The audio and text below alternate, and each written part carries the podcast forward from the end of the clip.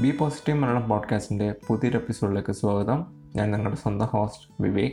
അപ്പം നമ്മൾ ഇന്നത്തെ ഗസ്റ്റ് ബിനീഷ ചേച്ചിയാണ്. Welcome to the show Bineesha ചേച്ചി. Thank you thank you so much Vivek.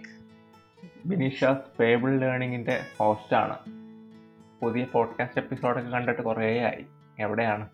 അതെ അതെ അതെ. ഇവിടെയൊക്കെ തന്നെ ഉണ്ട്. റെഗുലർ ആവണം എന്ന് ഭയങ്കര ആഗ്രഹമാണ്. പക്ഷെ ഒരു എപ്പിസോഡ് കഴിയും പിന്നെ കുറച്ച് സമയം നീണ്ടുപോകും. അപ്പോൾ കുറേ നാൾക്ക് ശേഷമാണ് ഒരു എപ്പിസോഡ് ഇറക്കിയത് കഴിഞ്ഞ മാസം.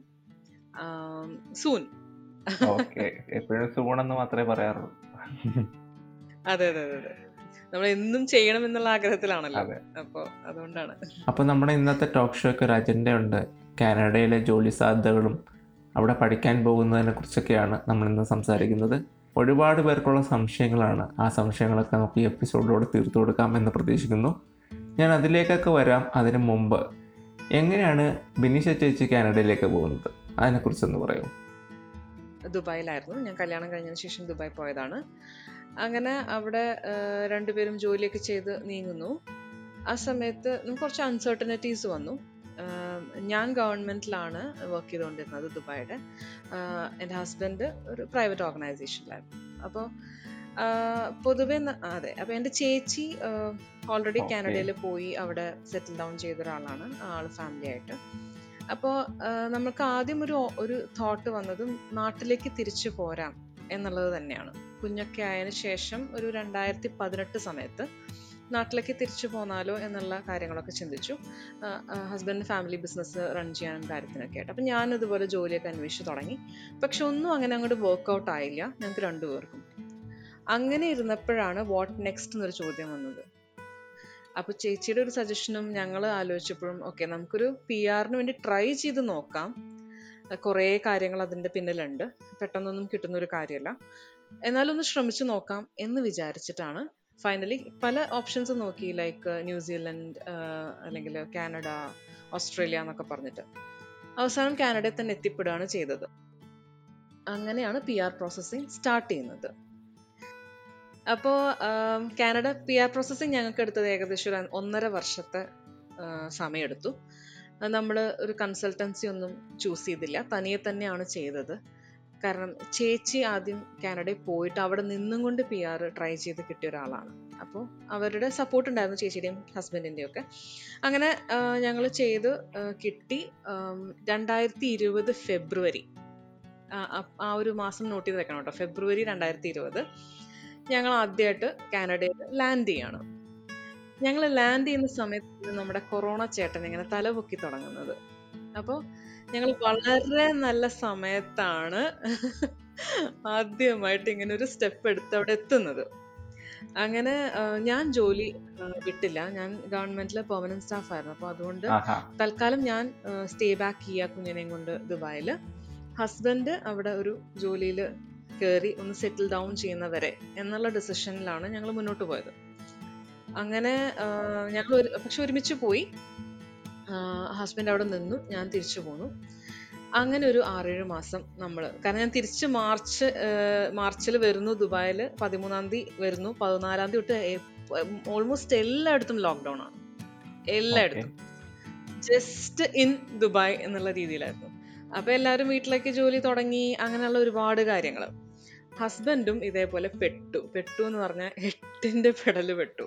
കാരണം ആളവിടെ വന്ന് ഇറങ്ങിയിട്ടേ ഉള്ളൂ. കാര്യങ്ങളൊക്കെ മനസ്സിലാക്കി തുടങ്ങുന്നേ ഉള്ളൂ. പുറത്തിറങ്ങാൻ പറ്റുന്നില്ല അന്വേഷിക്കാൻ പറ്റുന്നില്ല. പക്ഷെ എന്തോ ഭാഗ്യം ഈ ലോക്ക്ഡൌണിന് മുന്നേ തന്നെ ആൾക്ക് ലൈസൻസ് കിട്ടി അവിടുത്തെ. അപ്പൊ അങ്ങനത്തെ ഒരു സിറ്റുവേഷനിലാണ് നമ്മൾ അവിടെ ചെല്ലുന്നത്. അപ്പൊ ഞാനിത് ഇപ്പൊ തന്നെ പറയാൻ കാരണം നമ്മൾ ചെന്ന് പെടുന്ന സാഹചര്യം കൂടെ ഒരു കാര്യമാണ്. അങ്ങനെ ആൾക്ക് ജോലി അന്വേഷിച്ച് കിട്ടിയത് സർവൈവൽ ജോബാണ് അതായത് പൊതുവെ അവിടെ ചെന്ന് പെടുമ്പോൾ നമ്മൾ ചെയ്യുന്ന കുറച്ച് ജോലികളുണ്ട്. വാൾമാർട്ട് എന്ന് പറയുന്നത് വലിയൊരു എന്താ പറയുക സൂപ്പർ മാർക്കറ്റ് എന്നല്ല ഡിപ്പാർട്ട്മെന്റ് സ്റ്റോർ പോലത്തെയാണ്.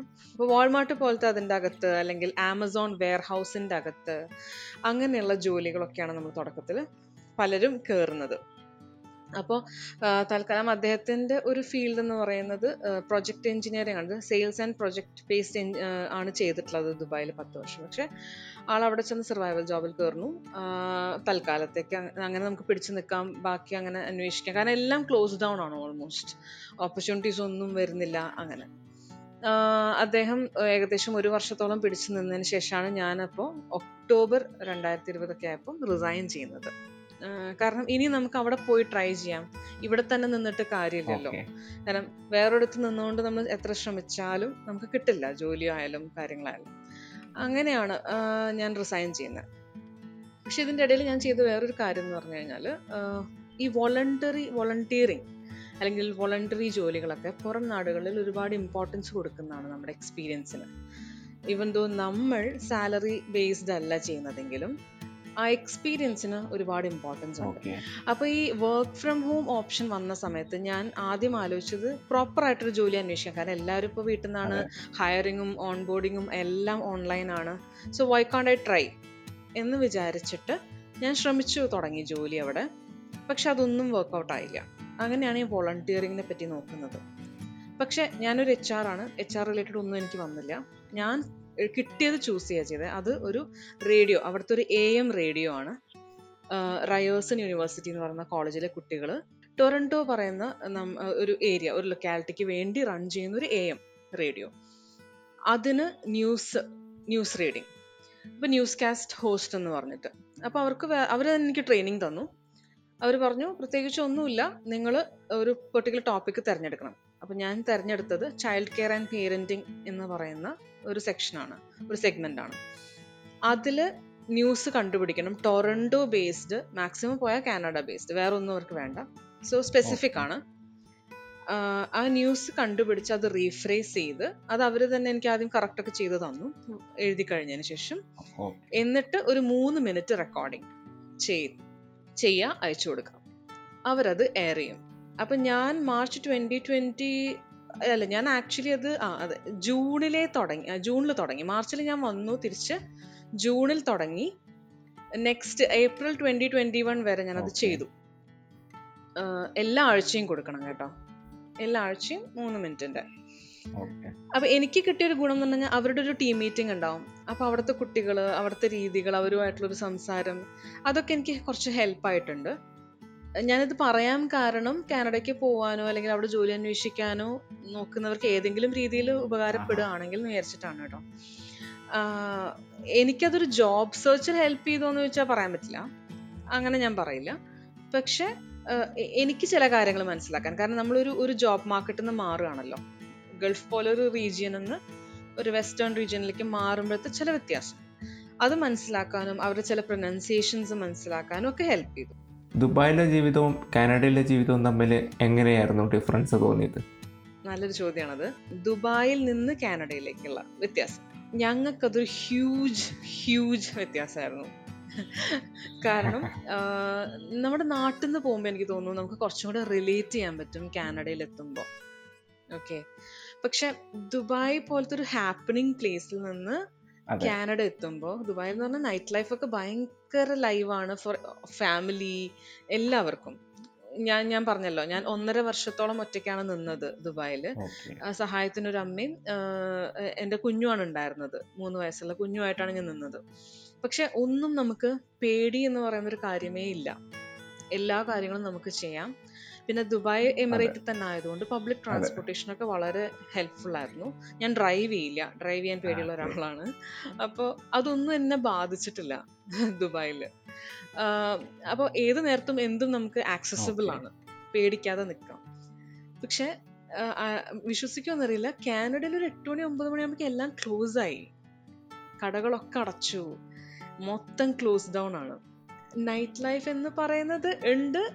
വേറൊരു രീതി of life style like not like family I would say different so അതും എൻജോയ് ചെയ്യുന്നവർക്ക് ഓക്കെയാണ് ഇപ്പം അതിന്റെ ഒരു പേഴ്സ്പെക്റ്റീവ് എനിക്ക് അറിയില്ല. ഞങ്ങൾ കണ്ട ഒരു ദുബായിലുള്ള ടൈപ്പ് ഓഫ് ഒരു ലൈഫ് അല്ല അവിടെ. എനിക്ക് കണക്ട് ചെയ്യാന്ന് വെച്ചാൽ നമുക്കിപ്പോൾ ഒരാളെ കാണണം ഫാമിലിയിൽ പോകണം എപ്പോൾ വേണമെങ്കിലും ഇറങ്ങാൻ പോവാൻ വരാം. അത് മാത്രമല്ല നമുക്ക് ആ ഒരു ആക്സസ് ഉണ്ട് എല്ലാത്തിനും എന്നുള്ളത്. ഇതിപ്പം രാത്രി എന്തെങ്കിലും കഴിഞ്ഞാലും നമ്മൾ നമുക്കാണെങ്കിൽ കൂടുതലും മലയാളികളാണ് ചുറ്റും ഉണ്ടായിരുന്നത് ദുബായിലൊക്കെ നിൽക്കുമ്പോഴും അപ്പം സൂപ്പർ മാർക്കറ്റിലൊക്കെ വിളിച്ച് ചേട്ടാ ഇത് കഴിഞ്ഞു എന്ന് പറഞ്ഞു കഴിഞ്ഞാൽ അത് നമുക്ക് കൊണ്ടുവരും ഒരു പേഴ്സണൽ ടച്ച് ഉണ്ട്. എല്ലാവരുമായിട്ട് റിലേഷൻഷിപ്പ് ഉണ്ടാവും. അങ്ങനെയൊക്കെ. പക്ഷെ അവിടെ എത്തിയപ്പം നമ്മളത് മൊത്തത്തിലൊരു ചേഞ്ച് വന്നു. പക്ഷെ എന്താ പറയുക ഫ്രീഡം അത് നമുക്ക് എന്തായാലും ഉണ്ട്. ആ നാടുകളിലുള്ള ആ ഒരു കംഫർട്ട് സോണൊക്കെ എന്തായാലും ഉണ്ട്. പക്ഷെ ഈ ഒരു ഡിഫറൻസ് നല്ലോണം ഫീൽ ചെയ്തു. അതല്ലാതെ വെതർ വെതർ വൈസുള്ള ചേഞ്ച് ഇല്ലേ? എന്ന് വെച്ച് കഴിഞ്ഞാൽ ഫുൾ സ്നോ ആയി കഴിയുമ്പോൾ നമ്മൾ എന്തായാലും പുറത്തിറങ്ങൽ കംപ്ലീറ്റ് ആയിട്ട് നിൽക്കും കാരണം മൊത്തം മഞ്ഞാണ്. എവിടെ നോക്കിയാലും മഞ്ഞാണ്. ഞാൻ എത്തുന്നത് നവംബറിലാണ്. നവംബർ എന്നൊക്കെ പറഞ്ഞാൽ അതിന്റെ നല്ല സമയത്താണ് എത്തിയത്. അപ്പോ ചുറ്റോട് ചുറ്റും നമുക്ക് പിന്നെ ഒരു കാര്യം ഒരു അഞ്ചു മിനിറ്റ് താഴേക്കൊന്ന് ഇറങ്ങി. കറക്റ്റ് വിന്റർ ടൈമിലാണ് അതെ കറക്റ്റ് വിന്റർ ടൈമിലാണ് എത്തിയത്. അപ്പൊ അപ്പൊ നമുക്കിപ്പോ എന്തെങ്കിലും ഒന്ന് കളയാൻ താഴെ പോണെങ്കിൽ ഒരു അഞ്ചു മിനിറ്റ് മതി നമുക്ക് പോയി വരാന്. പക്ഷെ അരമണിക്കൂർ ഞാൻ ഡ്രസ്സ് ചെയ്ത് കുഞ്ഞിനെ ഡ്രസ്സ് ചെയ്ത് ആദ്യം ഒരു ഡ്രസ്സ് ഇടുന്നു പിന്നെ അതിന്റെ മേലൊരു ഡ്രസ്സ് ഇടുന്നു പിന്നെ ജാക്കറ്റ് ഇടുന്നു തൊപ്പി ഇടുന്നു ഇങ്ങനത്തെ എല്ലാം കഴിച്ചിട്ട് നമ്മൾ ഇറങ്ങുമ്പോഴത്തേക്ക് ഒരു അരമണിക്കൂറാവും. അപ്പൊ അങ്ങനത്തെ ഡിഫറൻസസ് ഒക്കെ ഡെഫിനറ്റ്ലി വരും. പിന്നെ ഇതൊക്കെ നമ്മുടെ ജീവിതത്തിന്റെ ഭാഗം ആവും കേട്ടോ. ഇതൊന്നും ഒരു പ്രശ്നമേ അല്ല. തുടക്കത്തിൽ നമ്മൾ ഇതൊക്കെ ഒരു പുതിയ കാര്യമാണല്ലോ. അതെ. Over a period of time അതിനോട് യൂസ് ടു ആവും. അപ്പൊ ഇതൊക്കെയാണ് ചേഞ്ചസ് ഞങ്ങളത് കറക്റ്റ് ഫേസ് അതെ. ചെയ്തത് കൊണ്ട് നമുക്ക് മനസ്സിലായി എന്നുള്ളതാണ്. പിന്നെ കുറേ നേച്ചറിസ്റ്റിക് ആയിട്ടുള്ള സ്ഥലങ്ങളും എവിടെ വേണമെങ്കിലും നമുക്ക് പോവാം. എങ്ങനെയും എങ്ങനെയും പോയിരുന്ന് സമയം ചെലവഴിക്കാനൊക്കെയുള്ള നല്ല നല്ല ഭംഗിയുള്ള സ്ഥലങ്ങൾ ഉള്ളത് കൊണ്ട് തന്നെ അതൊക്കെ വളരെ എൻജോയ് ചെയ്യാൻ പറ്റുന്ന ഒരു കാര്യമാണ്. പക്ഷെ again depends upon the weather പക്ഷെ ഇവിടെ നല്ല വെതറായി കഴിയുമ്പോഴാണ് പുറത്തൊക്കെ നമ്മൾ ഇത്രയും പോവുള്ളൂ. അല്ലാത്തപ്പോഴൊക്കെ തീർച്ചയായിട്ടും വീട്ടിനകത്ത് തന്നെയാവും. അപ്പം ഞങ്ങൾ ലോക്ക്ഡൗണും വെതറും എല്ലാം കൂടെ ആയിട്ട് വീട്ടിന്റെ അകത്ത് തന്നെ ആയിരുന്നു almost most of the time അത് കഴിഞ്ഞ് പതുക്കെ എനിക്കൊരു ജോലിയായി. എനിക്ക് വർക്ക് ഫ്രം ഹോം തന്നെ കിട്ടിയത്. എനിക്ക് കിട്ടിയ ജോലി ഓൾമോസ്റ്റ് റിലേറ്റഡ് ടു എന്റെ പ്രൊഫൈൽ തന്നെയായിരുന്നു എച്ച് ആറിനോട് പക്ഷെ കോൺട്രാക്റ്റിലായിരുന്നു അങ്ങനെ ഞങ്ങൾ പതുക്കെ ഒന്ന് സെറ്റിൽ ഡൗൺ ചെയ്ത് ഹസ്ബൻഡിനും ഹസ്ബൻഡിന്റെ ഫീൽഡിലൊക്കെ ഒരു ജോലി ആയി. അതിന്റെ ഓഫർ ലെറ്ററൊക്കെ വന്നു. അങ്ങനെ ഞങ്ങളൊന്ന് സെറ്റിൽ ഡൗൺ ചെയ്യുന്ന സമയത്താണ് ഞാൻ പറഞ്ഞില്ലേ ഞങ്ങൾ ആദ്യം ആലോചിച്ചു നാട്ടിലേക്ക് എന്നുള്ളത് അതിന് മേജർ റീസൺസ് ഉണ്ട്. കാരണം കുറച്ച് ഹെൽത്ത് റീസൺസ് ഒക്കെ ഉണ്ട് ഫാമിലിയുടെ പേരൻസിന്റെ ഒക്കെ അപ്പോൾ അങ്ങനെ ഒരു കാര്യം വന്നപ്പോൾ ഞങ്ങൾക്ക് പിന്നെ ഏതാണ് പ്രയോറിറ്റൈസ് ചെയ്യേണ്ടതെന്ന് ചിന്തിച്ചു. So that is the reason ഞങ്ങൾ തിരിച്ച് നാട്ടിലേക്ക് ഇപ്പോൾ എത്തിയിട്ടുള്ളത്. അത് ഞാൻ എടുത്തു പറയാനുള്ള കാരണം ഓ കാനഡയിൽ പോയി പറ്റാതെ തിരിച്ചു വരുവാണോ ഇനിയിപ്പോൾ പോകുന്നത് ശരിയാവില്ലേ എന്നൊക്കെ ചിന്തിക്കുന്ന പലരും കാണും. അപ്പോൾ ഞങ്ങൾ എത്തിപ്പെട്ട സമയം ശരിയല്ലായിരുന്നു. അത് കറക്റ്റാണ് പക്ഷെ അതേസമയം നമ്മൾ ഒരിടത്ത് എത്തി പിടിച്ചു നിൽക്കാൻ തീരുമാനിച്ചു കഴിഞ്ഞാൽ വേറെ പ്രശ്നങ്ങളൊന്നുമില്ല. എല്ലാം നമ്മുടെ വഴിക്ക് ശരിയായി വരും. കുറച്ച് സമയമെടുക്കും. അപ്പോൾ പോകുന്ന ഏതൊരാളും മനസ്സിലാക്കേണ്ടത് two two three years invest ചെയ്തിട്ട് വേണം പോകാനായിട്ട്. പ്രത്യേകിച്ച് ഞങ്ങളെപ്പോലെ കല്യാണം കഴിഞ്ഞ് കുഞ്ഞൊക്കെ ആയിട്ട് പോകുന്നവരാണെങ്കിൽ അതെന്തായാലും മനസ്സിൽ ഉറപ്പിച്ചിട്ട് വേണം പോകാനായിട്ട്. കാരണം പുതിയൊരു സ്ഥലം പുതിയ രീതികൾ പുതിയ ക്ലൈമറ്റ് എല്ലാം സമയമെടുക്കുന്നതാണ്. ഇതിനെക്കുറിച്ച് പറഞ്ഞപ്പോഴാണ് പണ്ട് ഞാൻ കോളേജിൽ പഠിക്കുന്ന സമയത്ത് ഞാനൊരു ചേട്ടനെ പരിചയപ്പെട്ടായിരുന്നു. മാരേജ് കഴിഞ്ഞിട്ടുണ്ടായിരുന്നു. അദ്ദേഹത്തിനൊരു മോളുണ്ടായിരുന്നു. അപ്പോൾ ആൾ സിംഗപ്പൂരിലായിരുന്നു. ഐ ടി പ്രൊഫഷണലാണ് പുള്ളി ആ സമയത്ത് നാട്ടിലേക്ക് വന്നതാണ്. അപ്പോൾ കാനഡയിലേക്ക് പി ആർ എടുത്ത് പോകാൻ വേണ്ടിയിട്ടാണ് അന്ന് നാട്ടിലേക്ക് വന്നത്. അപ്പോൾ അതിന്റെ പ്രൊസീജിയർ സമയത്ത് സ്റ്റാർട്ട് ചെയ്തിരുന്നു. അപ്പോൾ അദ്ദേഹത്തിന്റെ ചേട്ടനും ഫാമിലിയൊക്കെ അവിടെ സെറ്റിൽഡ് ആണ്. രണ്ടായിരത്തി പത്തൊമ്പതിൽ ഞാൻ അദ്ദേഹത്തെ വീണ്ടും കണ്ടു. അപ്പോൾ ചോദിച്ചപ്പോൾ പറഞ്ഞത് അതൊന്നും നടന്നില്ല. ഇപ്പോ നാട്ടിൽ തന്നെ ഒരു ചെറിയ ബിസിനസ് ഒക്കെ തുടങ്ങി മുന്നോട്ട് പോകുന്നു എന്നാണ്. അത് ശരി. പി ആറിന് അതിന്റെതായിട്ടുള്ള ബുദ്ധിമുട്ടുണ്ട് അല്ലേ? ഞാൻ പറയട്ടെ ഞങ്ങൾക്ക് ഇത് കിട്ടിയിട്ട് നിന്നപ്പോൾ അന്നേ ഞങ്ങൾക്ക് ഡബിൾ മൈൻഡ് ഉണ്ട്. നാട്ടിലേക്ക് പോവാം എന്നുള്ളതായിരുന്നു ഞങ്ങളുടെ ഫസ്റ്റ് പ്രയോറിറ്റി വരിക എന്നുള്ളത്. അപ്പം ഇത് കിട്ടിക്കഴിഞ്ഞപ്പോൾ എന്നോട് പറഞ്ഞ ഒരുപാട് ഫ്രണ്ട്സ് ഉണ്ട്. പിന്നെ ഇത് എല്ലാവർക്കും കിട്ടില്ല. അതും നിങ്ങൾക്ക് ഈ ഒരു വൺ ആൻഡ് ഹാഫ് ഇയേഴ്സിൽ കിട്ടി എന്ന് പറയണത് ശരിക്കും ഒരു അച്ചീവ്മെന്റ് ആയിട്ട് കണ്ടിട്ട് നിങ്ങൾ അവിടെ പോയി കാര്യങ്ങൾ നോക്കുക എന്ന് പറഞ്ഞ ഒരുപാട് പേരുണ്ട്. കാരണം നാലും അഞ്ചും വർഷം ഇതിനായിട്ട് ഇൻവെസ്റ്റ് ചെയ്ത് എത്രയോ പേര് നമുക്ക് ചുറ്റുമുണ്ട്. ഇതിന്റെ മെയിൻ റീസൺ എന്ന് പറഞ്ഞു കഴിഞ്ഞാൽ ഒരു സ്കോറിംഗ് പ്രോസസ്സാണ് പി ആർ എന്ന് പറയുന്നത്. അപ്പോൾ അതിൽ ആ സ്കോർ മീറ്റ് ചെയ്യുമ്പോഴേ നമുക്ക് നെക്സ്റ്റ് പ്രൊസീജിയേഴ്സിനുള്ള മെയിലൊക്കെ വരുള്ളൂ അപ്പോൾ അത് ബേസ്ഡ് ഓൺ നമ്മുടെ ഐ എൽസിന്റെ സ്കോറ് നമ്മുടെ ഏജ് എക്സ്പീരിയൻസ് മാസ്റ്റേഴ്സ് ഡിഗ്രി ഇങ്ങനെ ഒരുപാട് കാര്യങ്ങളുടെ ബേസ് ചെയ്തിട്ടാണ് ഈ സ്കോർ വരുന്നത്. ചിലർക്ക് എല്ലാം ഓക്കെ ആയിരിക്കും. ഐ എൽസിന്റെ സ്കോർ മീറ്റ് ചെയ്യാൻ പറ്റുന്നുണ്ടാവില്ല. അതെന്ന് പറഞ്ഞാൽ ലിസണിങ്ങിന് ഏറ്റവും ബാക്കി മൂന്ന് കാറ്റഗറിക്ക് സെവൻ വെച്ചിട്ട് കിട്ടണം. അപ്പോൾ ഇത്രയും കോമ്പറ്റീഷനും ഇപ്പോഴാണെങ്കിൽ സ്കോർ കൂട്ടി കൂട്ടി കൊണ്ടുവരിക അവർ വിളിക്കുന്നത് എല്ലാ രണ്ട് വീക്സിലാണ് ഇവർ ഈ തിരഞ്ഞെടുക്കുന്നത് അപ്പോൾ ഒരു പെർട്ടിക്കുലർ ഫോർ എക്സാമ്പിൾ ഒരു ഫോർ സെവന്റി ആണ് സ്കോർ വെച്ചേക്കുന്നതെങ്കിൽ അതിന് മീതുള്ളവരെ മാത്രം എടുക്കുക. അങ്ങനെയൊക്കെയാണ്. അപ്പോൾ ആ ഒരു ഇതിലേക്ക് വീഴുക എന്നുള്ളതുണ്ടല്ലോ. അത് കിട്ടുക എന്നുള്ളത്. ചിലപ്പോൾ ഒരു ഒരു ഒരു പോയിന്റ് ചിലപ്പോൾ ഫോർ സിക്സ്റ്റി നയൻ ആണെങ്കിൽ നമുക്ക് കിട്ടില്ലല്ലോ. അപ്പോൾ നമ്മൾ ഈ ആപ്ലിക്കേഷൻ പ്രോസസ്സ് ഓപ്പൺ ചെയ്ത് ട്വൽവ് മന്ത്സ് ആണ് ആക്റ്റീവായിട്ടിരിക്കുക അപ്പോൾ അതിനുള്ളിൽ ഇത് വരണം. പിന്നെ റിജക്ഷൻസ് വരുന്ന എല്ലാ സെലക്ഷനും കിട്ടി. പിന്നെ ഇവർക്കൊരു റിവ്യൂ പ്രോസസ്സ് ഉണ്ട്. നമ്മൾ സബ്മിറ്റ് ചെയ്ത എല്ലാം നോക്കും ഇവർ പിന്നെ നമുക്കൊരു പെർട്ടിക്കുലർ എമൗണ്ട് ഫിക്സഡ് ആയിട്ട് ഇട്ട് വെച്ചേക്കണം. അപ്പോൾ അങ്ങനെ ഒരുപാട് ചെക്കിംഗ് ഒക്കെ ഉണ്ട്. അപ്പോൾ ഇതെല്ലാം കഴിഞ്ഞ് വരുമ്പോൾ സ്ഥലം ചില സമയത്ത് എല്ലാം കഴിഞ്ഞിട്ടൊരു റിജക്ഷൻ മെയിൽ വരുമ്പോഴത്തെ അവസ്ഥയോ? അപ്പോൾ അങ്ങനെ കുറേ കാര്യങ്ങൾ ഇതിന്റെ പിന്നിലുണ്ട്. കാനഡ സ്വപ്നം കാണുന്ന ഒരുപാട് ആളുകൾ നമുക്ക് നമ്മുടെ നാട്ടിലുണ്ട്. പണ്ട് മലയാളികൾ പേർഷ്യയിൽ പോരുന്ന പോലെയാണ് ഇന്ന് കാനഡയിലോട്ട് പോകുന്നത്. ഇത്രയധികം ആളുകൾ അങ്ങോട്ട് പോകാൻ എന്തായിരിക്കും കാരണം?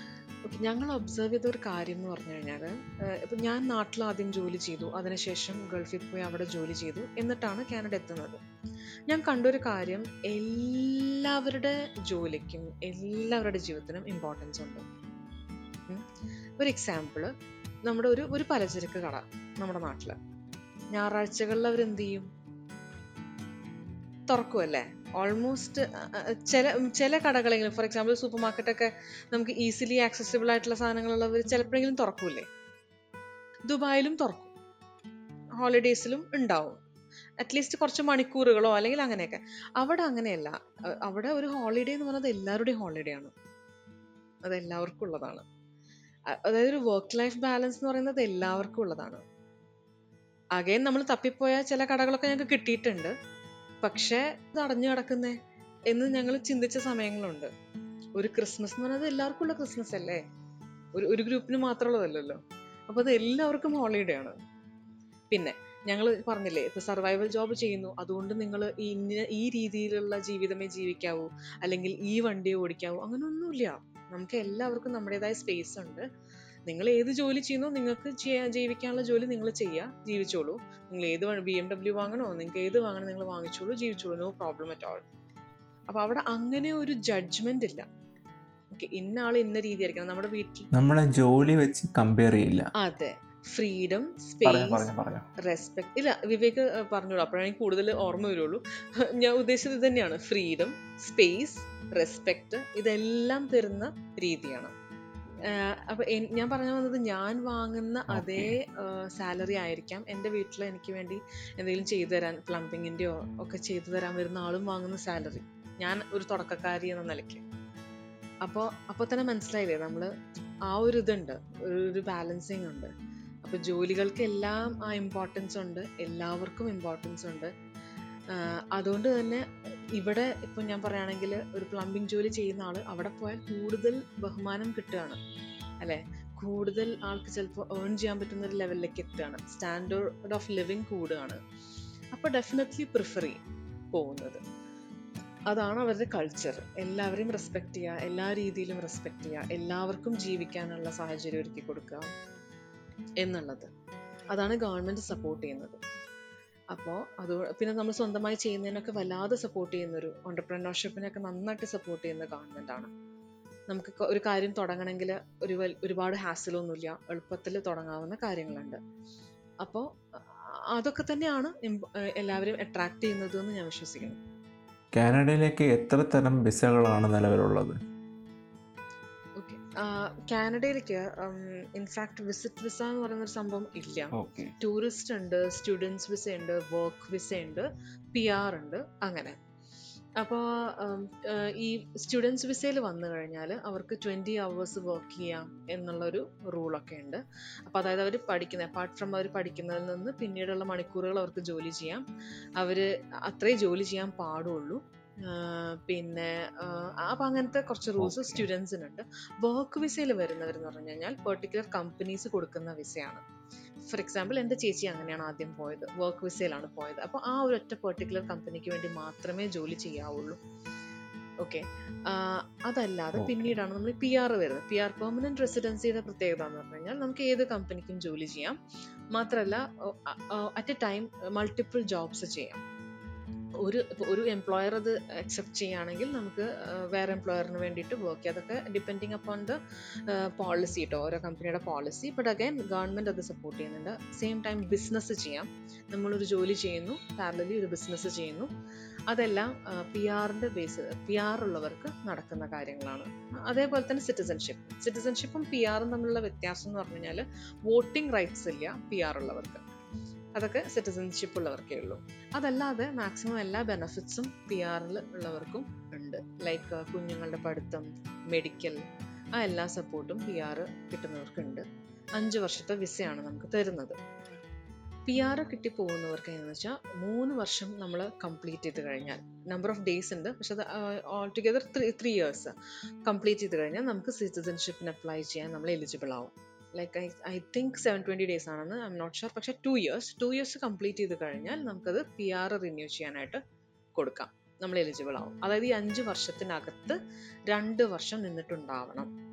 അല്ലെങ്കിൽ മൂന്ന് വർഷം കംപ്ലീറ്റ് ചെയ്തിട്ടുണ്ടാവണം. അങ്ങനെയാണ്.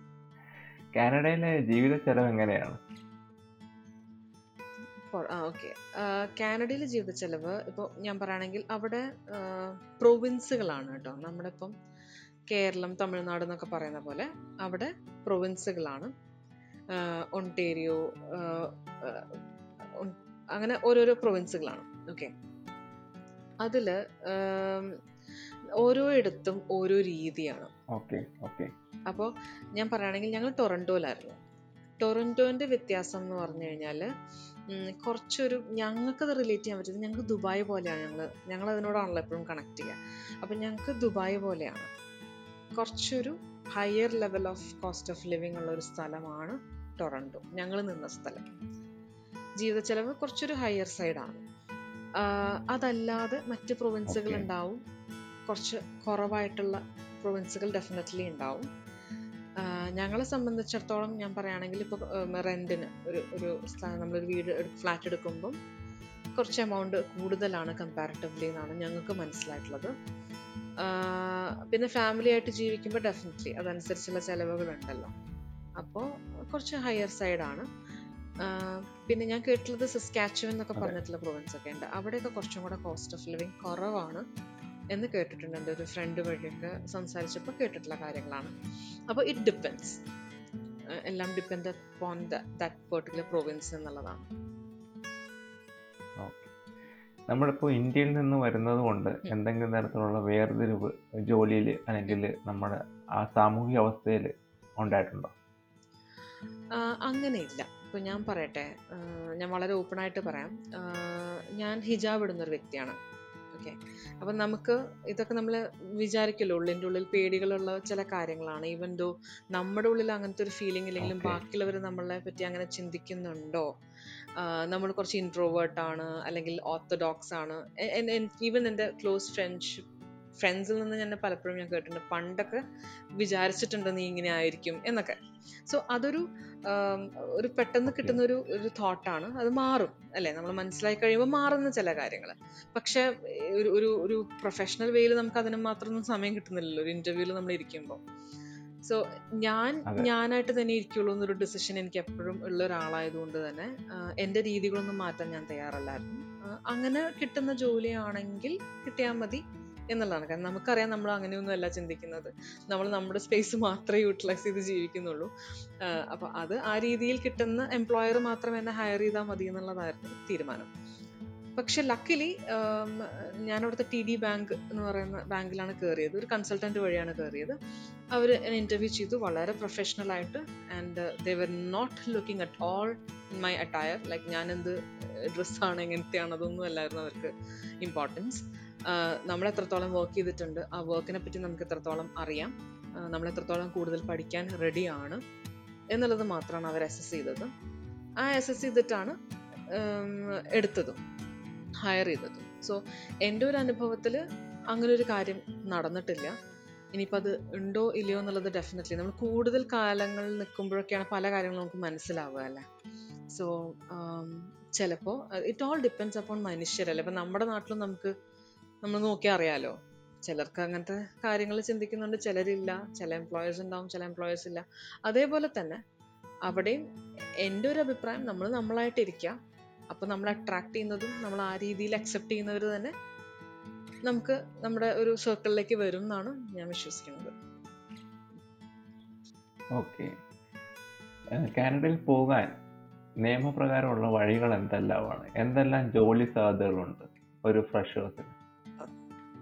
ഫ്രഷറിനല്ലേ ഓക്കെ.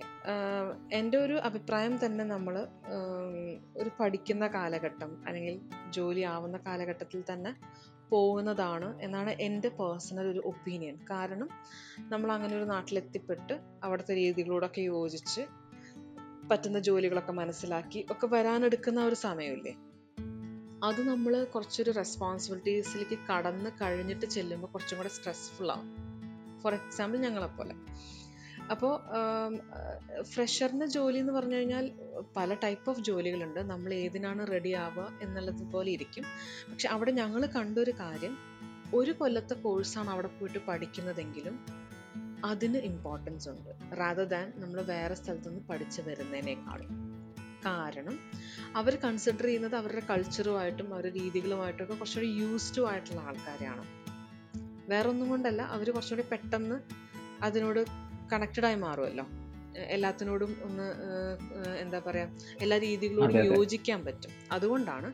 അപ്പോൾ നമ്മളിപ്പോൾ പി ആർ എടുത്ത് പോയി എന്ന് പറഞ്ഞതുകൊണ്ട് മാത്രം ഞങ്ങൾക്ക് അപ്പർ ഹാൻഡ് ഒന്നുമില്ല. അല്ലെങ്കിൽ ആർക്കും അങ്ങനെ ഒരു അപ്പർ ഹാൻഡ് ഒന്നുമില്ല. നമ്മൾ എത്രത്തോളം അഡാപ്റ്റബിൾ ആണ്.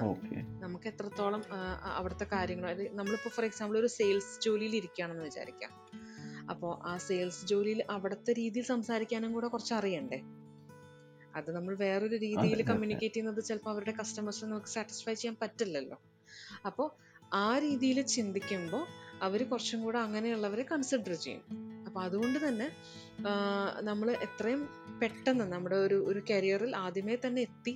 അവിടുത്തെ രീതികളോട് ചെറിയൊരു കോഴ്സാണ് ചെയ്യാൻ പറ്റുമെങ്കിൽ അത് ചെയ്ത് അവിടുത്തെ രീതികളോടൊന്ന് യൂസ്ഡ് ആവുന്നത് വളരെ നല്ലതാണ്. പിന്നെ പോകാൻ പറ്റുന്ന രീതികൾ ഞാൻ നേരത്തെ പറഞ്ഞല്ലോ. സ്റ്റുഡൻസ് വിസ കുറേ പേര് ഓപ്റ്റ് ചെയ്ത് പോകുന്ന ഒരു കാര്യമാണ്. സ്റ്റുഡൻസ് വിസയിലത്തെ ഒരു കാര്യം എന്ന് പറഞ്ഞു കഴിഞ്ഞാൽ പഠിക്കാനുള്ള ചിലവ് അതിന്റെ പ്ലസ് നമുക്ക് അവിടെ ഇരുപത് മണിക്കൂറേ ജോലി ചെയ്യാൻ പാടുള്ളൂ ഒരാഴ്ചയിൽ അപ്പോൾ അത് അത്രയ്ക്ക് തന്നെ നമുക്ക് ചെയ്യാൻ പറ്റുള്ളൂ. അത് ഇതുപോലത്തെ സർവൈവൽ ജോബ്സ് ആയിരിക്കാം. ഏത് ജോലിയും ചെയ്യാൻ തയ്യാറുള്ള മനസ്സോടുകൂടി പോകണം അതാണ് ഏറ്റവും വലിയൊരു കാര്യം. അത് ഞാൻ പ്രത്യേകം എടുത്തു പറയാം. നമ്മുടെ ഏറ്റവും വലിയ പ്രത്യേകത എന്ന് പറഞ്ഞാൽ നമ്മുടെ നാട്ടിൽ വളരെ നമുക്കധികം വാല്യൂ ഇല്ലാത്ത ജോലികൾ പോലും അവിടെ ഭയങ്കര വാല്യൂ ആണ്. അത് തന്നെ അത് തന്നെ. അവിടെ എത്തുമ്പോൾ നമുക്ക് അതൊക്കെ വലിയ കാര്യമായിട്ട് അതെ. നമുക്ക് എല്ലാ ജോലിക്കാരനായിട്ട് ഒരു വാല്യൂ ഉണ്ട്. നമുക്ക് ഇവിടെ അങ്ങനെയല്ല. നമ്മൾ ഇന്ന ജോലി ചെയ്യാവൂ ഞാൻ പഠിച്ചിട്ടുണ്ട് എനിക്ക് ഇത്ര ജോലി ചെയ്യാൻ പറ്റത്തുള്ളൂ എന്നൊരു ഒരു ഡിമാൻഡ് നമുക്ക് ഇവിടെ ഉണ്ടെങ്കിൽ അവിടെ അതില്ലല്ലോ. എല്ലാ ജോലിക്കാരനായിട്ടുള്ള. റെസ്പെക്ട് കിട്ടും.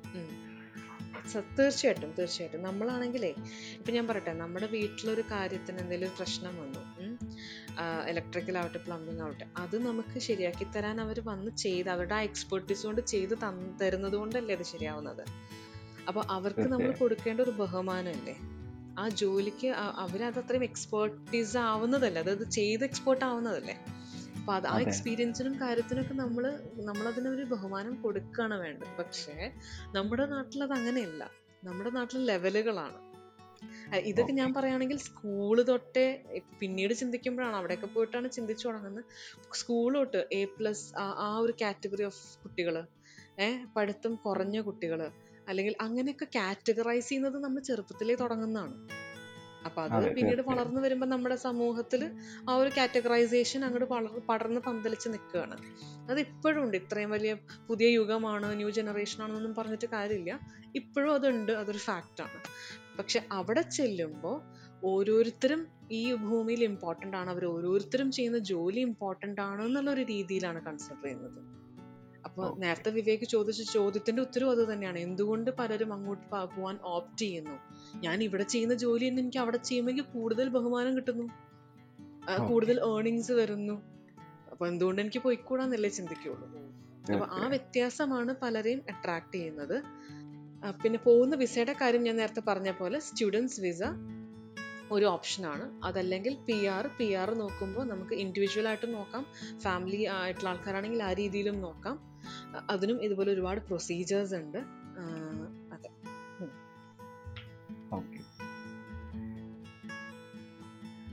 ഇപ്പോൾ പുതിയതായിട്ട് കാനഡയിൽ പഠിക്കാൻ പോകുന്ന കുട്ടികൾ നമ്മുടെ നാട്ടിൽ നിന്ന് ഒരുപാട് കുട്ടികൾ പഠിക്കാൻ പോകുന്നുണ്ടല്ലോ. പുതിയതായിട്ട് പോകുന്ന കുട്ടികളോട് എന്താണ് പറയാനുള്ളത്? പുതിയതായിട്ട് പഠിക്കാൻ പോകുന്ന കുട്ടികളോട് അല്ലേ? ഞാൻ നേരത്തെ പറഞ്ഞ കാര്യം തന്നെയാണ്. ആ ഒരു കൾച്ചർ അവിടുത്തെ രീതികളെയൊക്കെ അക്സെപ്റ്റ് ചെയ്യാനുള്ള മനസ്സോടുകൂടി തന്നെ പോകണം നമ്മൾ മാത്രമല്ല ഏതൊരു ജോലിയും ചെയ്യാനുള്ള ഒരു തുറന്ന മനസ്സോടെ പോകണം കാരണം പഠിക്കുകയാണ്. ഞാനപ്പോൾ പഠിക്കുന്നു നമുക്ക് വീട്ടിൽ നിന്ന് പൈസ വരുന്നു.